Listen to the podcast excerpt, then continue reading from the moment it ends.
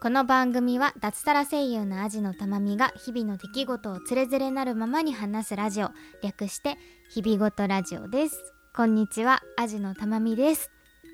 えー、今回はタイトルの通りです。えー、今更逃げ恥を見た私が家事分担について考えてみたっていうね。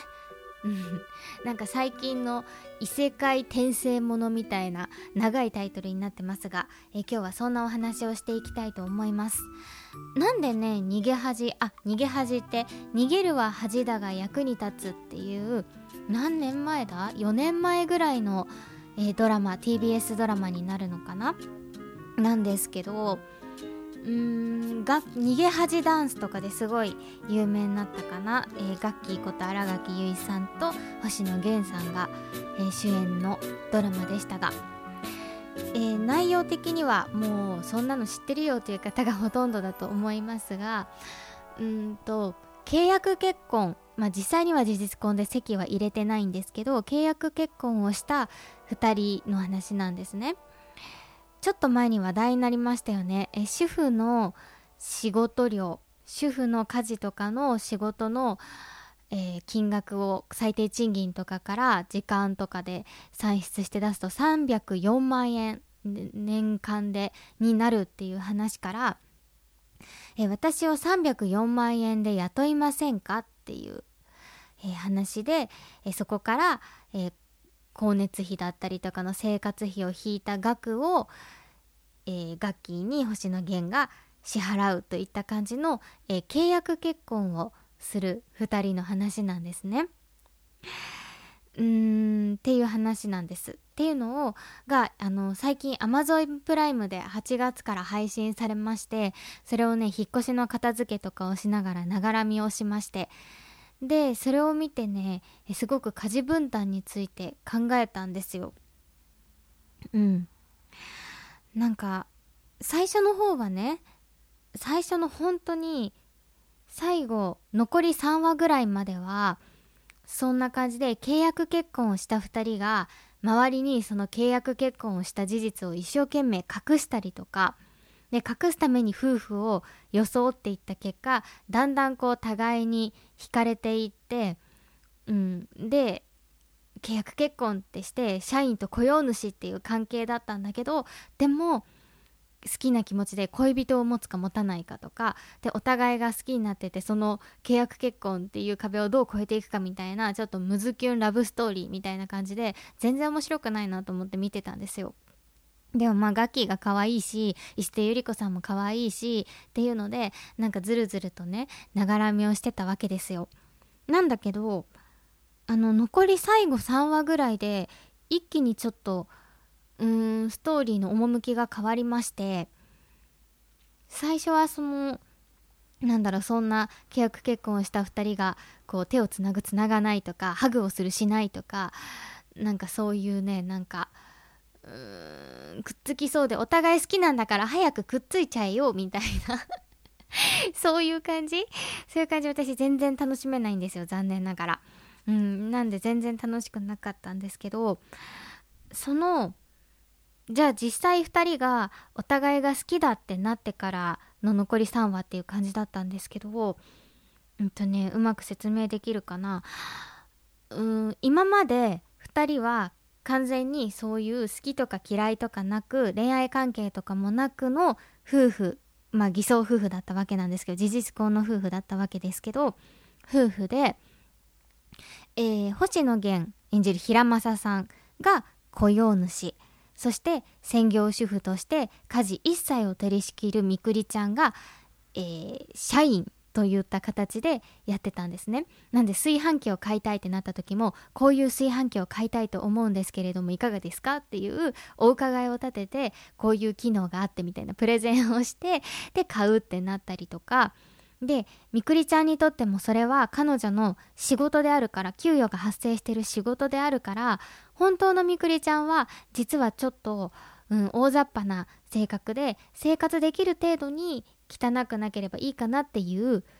範囲なんですけどでも仕事だってなるからえ家事代行サービスのように本当に隅々まで、うん、シンクも全部拭き上げたりとか蛇口は全部光らせるぐらいストッキングで拭いたりとかっていう、えー、掃除をしていたんですね。だけど、え、2人がお互いに好きってなって普通の恋愛の形ですよね恋愛結婚の形だと思うんですけど好きってなってじゃあ結婚しようってなった時にえっ、とまあこれは平正さんのなんか説明が下手っていうのもあるんですけどこのまま2人ちゃんと結婚したらあのみくりちゃんに払ってたお給料がなくなるからもっと2人の将来のために貯蓄ができるようになるよって言うんですよ。ってなった時にみくりちゃんが「え結婚したいっていうのは私に支払っていたお給料を節約するためなんですか?」って。それって好きっていうことによる搾取なんじゃないですか？って聞くんですよ。すごいこと聞くなと思って。すごいとこつくなと思って。そっから一気にねあの引き込まれてそっからながらみじゃなく見てしまったんですけどうん。そこからみくりちゃんは自分で、えっと、別で仕事を持ったりとかもして、まあ、ちょっと細かいところは省きますが 別で仕事を持ったりとかもしてでそうなっていった結果今まで専業主婦でやってたお金が発生してやってた家事を、うん、平正さんとみくりちゃんは2人でこう分担していくようになるんですね。でそうなった時にあこれあなたの担当だったのになんかまだなんでやってないんだろうとかなんか今まで完璧にやっていた家事が完璧じゃなくなっていくっていうことをこうお互いにこう思っていくんですね。ってなった時に本当の夫婦って雇用主と会社員の関係なんじゃなくて共同経営者なんじゃないってことに気づいていったりとかうーんそもそもの分担ってきついよねっていう話だったりとかっていうのが出てくるんですよね。まあえっ、と最終的にはもうすっごいざっくりですけど結局もう今後ん、どうなっていくかわからないし子供ができるかもしれないしできないかもしれないし共働きかもしれないし逆に旦那さんがリストラされて専業主婦夫の方ですね専業主婦になるかもしれないしもうそんなのわからないからもうその時々でお互いお互いのことを思いやって相談していくほかないよねっていう感じの結論になっていくわけなんですけどうんこのドラマを見てねすごい私は家事分担についてすごい考えながら見てしまいましたね。うーんツイッター上でもねいろいろリツイートとかで特にこのコロナとかのねで在宅勤務が増えたからっていうのもあるんですけどこう旦那さんがなかなか家事してくれないみたいな話とか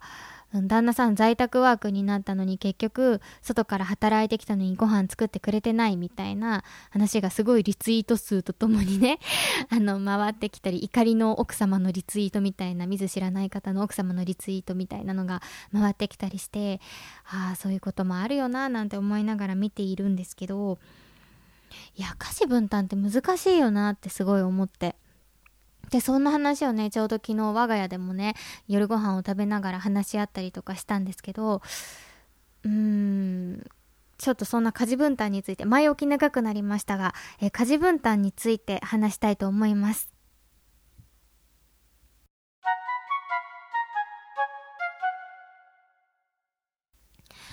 あの見えない家事見えない家事？名も名前のない家事か？名前のない家事っていう言葉がちょっと前にかなり流行ったと思うんですけど、まあ、名前のない家事っていうのは何かというと掃除洗濯、えー、なんだろう料理とかそういうゴミ捨てとかお風呂掃除とかって名前の付けられる家事じゃないですか。まあ、大きくざっくり分けてっていう感じですけどじゃあ掃除は旦那さんの担当ねとかじゃあ料理は奥さんの担当ねってした時にもしそうやって家事分担をしたとしても実はもう名前のない家事っていうのがもうこの家の中には溢れているんだっていうね。例えばうーんトイレットペーパーが切れてるからそれを買いに行くだったりとかじゃあペットボトルを捨てるっていう1個にしてもそのペットボトルについてるラベルを剥がして中身を洗ってキャップとそれを分別してゴミ箱に入れるっていうゴミ捨てっていうだけにはとどまらないなんだろう名前の付けられない名前の付けられないっていうよりなんか全部上げていくと家事ってすっごいたくさんあるよねっていう話だと思うんですよ。なんで分担するっていうのがすごくやっぱり難しくてそこまで細部にねあの渡って分担するってなるとすごく難しくて結局気づいた方がやる気になる方がやるってことになると思うんですよ。掃除一つにしても掃除機だけかけるのが掃除なのか？じゃあでも旦那さんは掃除機だけかけるだけで満足するかもしれないけど奥さんはいやテレビの上のほこりが気になるよってなったらそれも掃除のうちに入れなきゃいけなかったりとかうーんそういう名前の付けられないすごく細かいことまであるのが家事だと思うんですよ。でうちは家事分担え10ゼロで私なんですよ。っていうのはうーんとまあもちろん旦那さんの方が仕事をしている時間も多いしお給料も多いしっていうのもあるし私の方がうんと時間の調整ができる仕事が多いっていう感じなんですね。っていうのもあってあと私は家のことをするのが嫌いじゃないのでもう10ゼロでほぼ私なんですけどなんで分担っていうのはしていないんですね。でそれでなんでストレスじゃないんだろうっていうのを昨日すごい改めて話してて思ったんですけど10ゼロで私なんだけどあこっからすごいのろけみたいになるんですけど あののろけじゃなく真面目に話しております あの私が10ゼロでやっている家事なんだけどもし私がその家事をえっと完璧にできなかったとしてもあの責めないんですよ。なんで今日夜ご飯これしかないのとか最近床汚いよねとかねもう靴下ないんだけどとか言わないんですよ。できないこと起こらないんですよ。なんで先月とかそうだったんですけど私がもう仕事でニッチもサッチも行かなくなってしまった時はもう全然もう部屋の中もぐちゃぐちゃになるし夜ご飯なんてもちろん作れないしむしろ私いないし 先月月の半分ぐらい家にいないみたいな感じだったんですけどそうなったらそうなったでうーんまあ料理を作るってことはないけど コンビニで買ってきて自分で何とかやってくれたりとかうん掃除機をかけてくれることはないけどでも掃除機がかかってないことに対して怒りはしないんですよ。あだからなんか嫌じゃないしストレスじゃないんだなと思っていて、うん、そこはすごく感謝しなきゃいけないなっていうふうに昨日話をしていて思いましたね。うん、でその名前のない家事っていう話をしてから その場に脱ぎ捨ててあった靴下を拾って名前のない家事とか言いながら なんか洗濯かごに持ってったりとかしてましたけど、うん、それをねすごく感謝しなきゃいけないなっていうことをね思ったんです。うんもしこれでうーんもしそのなんだろうな家事が満足にできていないことを責められたりとかしたら多分私はすごく言い訳をしちゃうと思うんですね。ん、だって仕事忙しいんだもん無理じゃん手伝ってよとか、まあ、手伝ってもちろんくれるんですよ。頼んだら手伝ってくれるんですよ。あの犬のトイレちょっと、あのー、やっといてくれるとか犬の水変えてくれるとか言ったらやってくれるしうんあとあまりにも私が家にいなくて洗濯機が回せてなかったら自分の分は自分で回してくれたりとかするしっていうのであの手伝ってはくれるんですよ。でももしきっとそれをなんか責められたりとかそれで機嫌悪くなったりとかされたら私は多分すごくなんか嫌な気持ちになって言い訳もしたりするし怒ったりもするしあとうーん分担しようって多分言い出すと思うんですよ。じゃあもう無理だから分担しようよ。これやってってなって絶対その分担がうまくいかずに揉めてしまうだろうなと思って。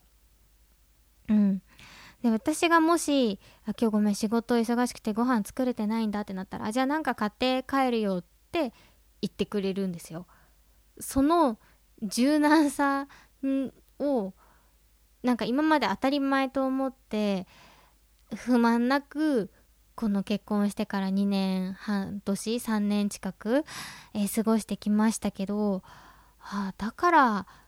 なんかそこでストレスを感じたことがないんだなって、えー、気づきました。うん。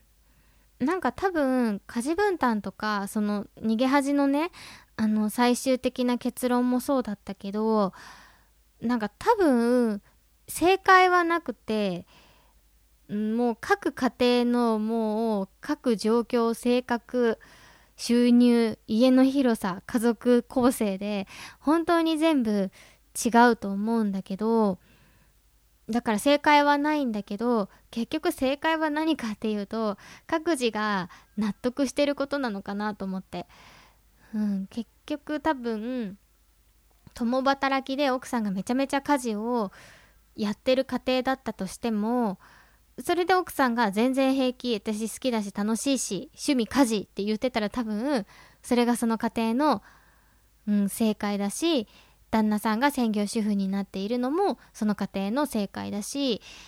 うん、でも逆にもし綺麗に分担してたとしてもお互いに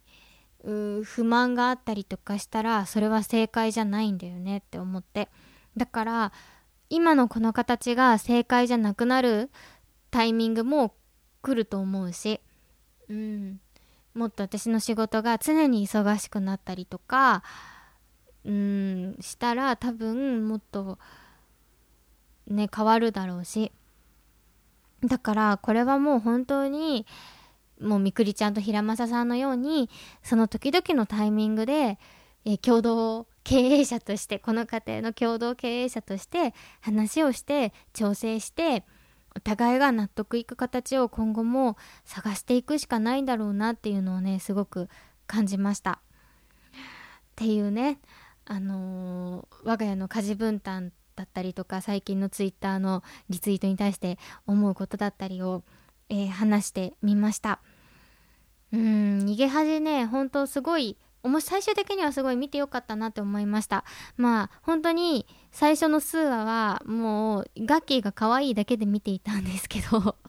うわガッキかわいいガッキかわいい全部の瞬間かわいいって思うだけでひたすら見てたんですけど。うんほんとね最終的に見てよかったなと思いました。あのゆりちゃんっていう石田ゆり子さん演じる49歳の女性の方が出てくるんですよ、うん、恋愛がもう年齢に対してなんか年齢自分の年齢に対して臆病になってしまって恋愛ができないけど仕事はバリバリ頑張って部下からもえすごく人望の厚い、えー、部長代理最終的には部長になるのかな？のバリバリのキャリアウーマンのもう私生活もすごいおしゃれで素敵な女性の方が出てくるんですけどもうそのゆりちゃんの最後のセリフも最高でしたね。えー、ちょっと恋のライバル的なゆりちゃんのことが好きな男性を好きになったすごい若い自分の半分ぐらいの年齢の女の子にすごい喧嘩を売られる場面があるんですよ。そこであのなんだろう50にもなって若い男に色目使うなんて恥ずかしいって言われてもうなんかそんななんかおばさんのことなんて好きになると思ってんの？みたいな私はあなたの半分の年齢だしあなたにはない若さも持ってるっていう風に喧嘩を売るんですよ。ってなった時にそのゆりちゃんが今あなたが価値ないと切り捨てたものはこの先あなたが向かっていく未来でもあるのよって自分に呪いをかけないでそんな恐ろしい呪いからはさっさと逃げてしまいなさいって怒るでもなくこう悲観するでもなく本当に優しく諭すように大人の女性として包み込むんですよ。うん、でゆりちゃんすっごい素敵な女性なんだけどこのシーン照明のせいかメイクのチークが濃すぎるせいか確かにその女性と比べてすごくおばさんに見えるんですよ。綺麗なんだけどね。わ多分わざとなんじゃないかな。すごくねあの他の場面の石田ゆり子さんより結構年上に見える感じのメイクだったり照明の当たり方をしてるんだけどその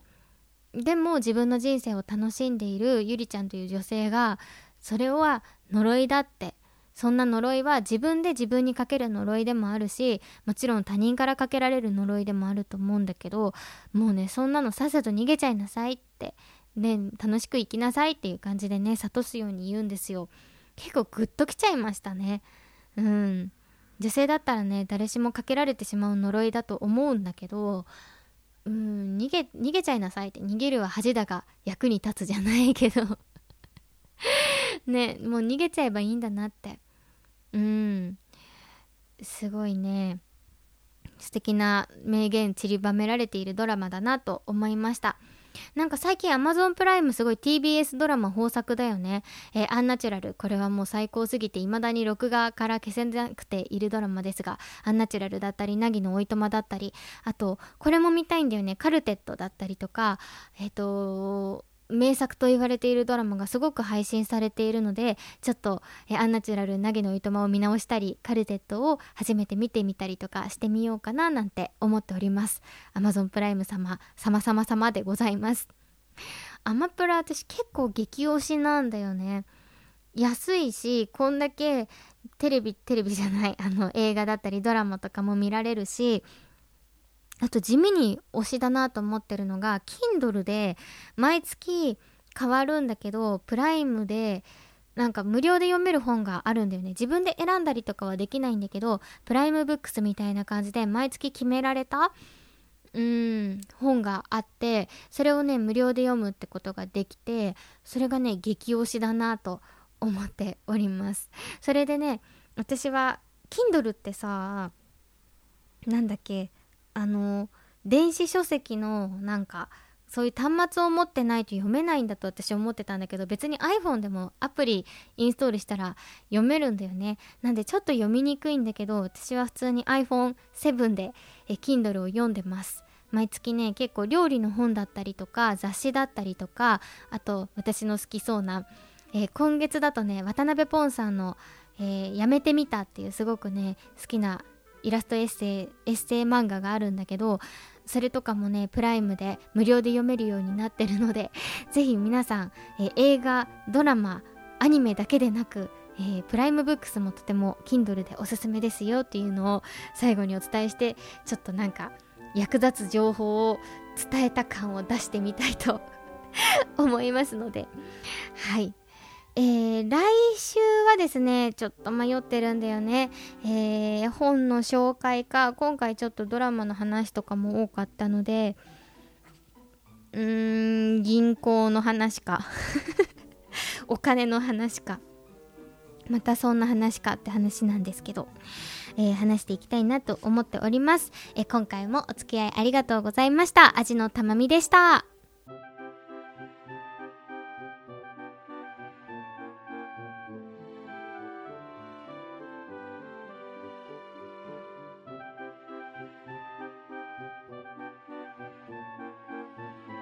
日々ごとラジオでは感想お便りを募集しています。宛先は日々ごとアットマーク gmail.com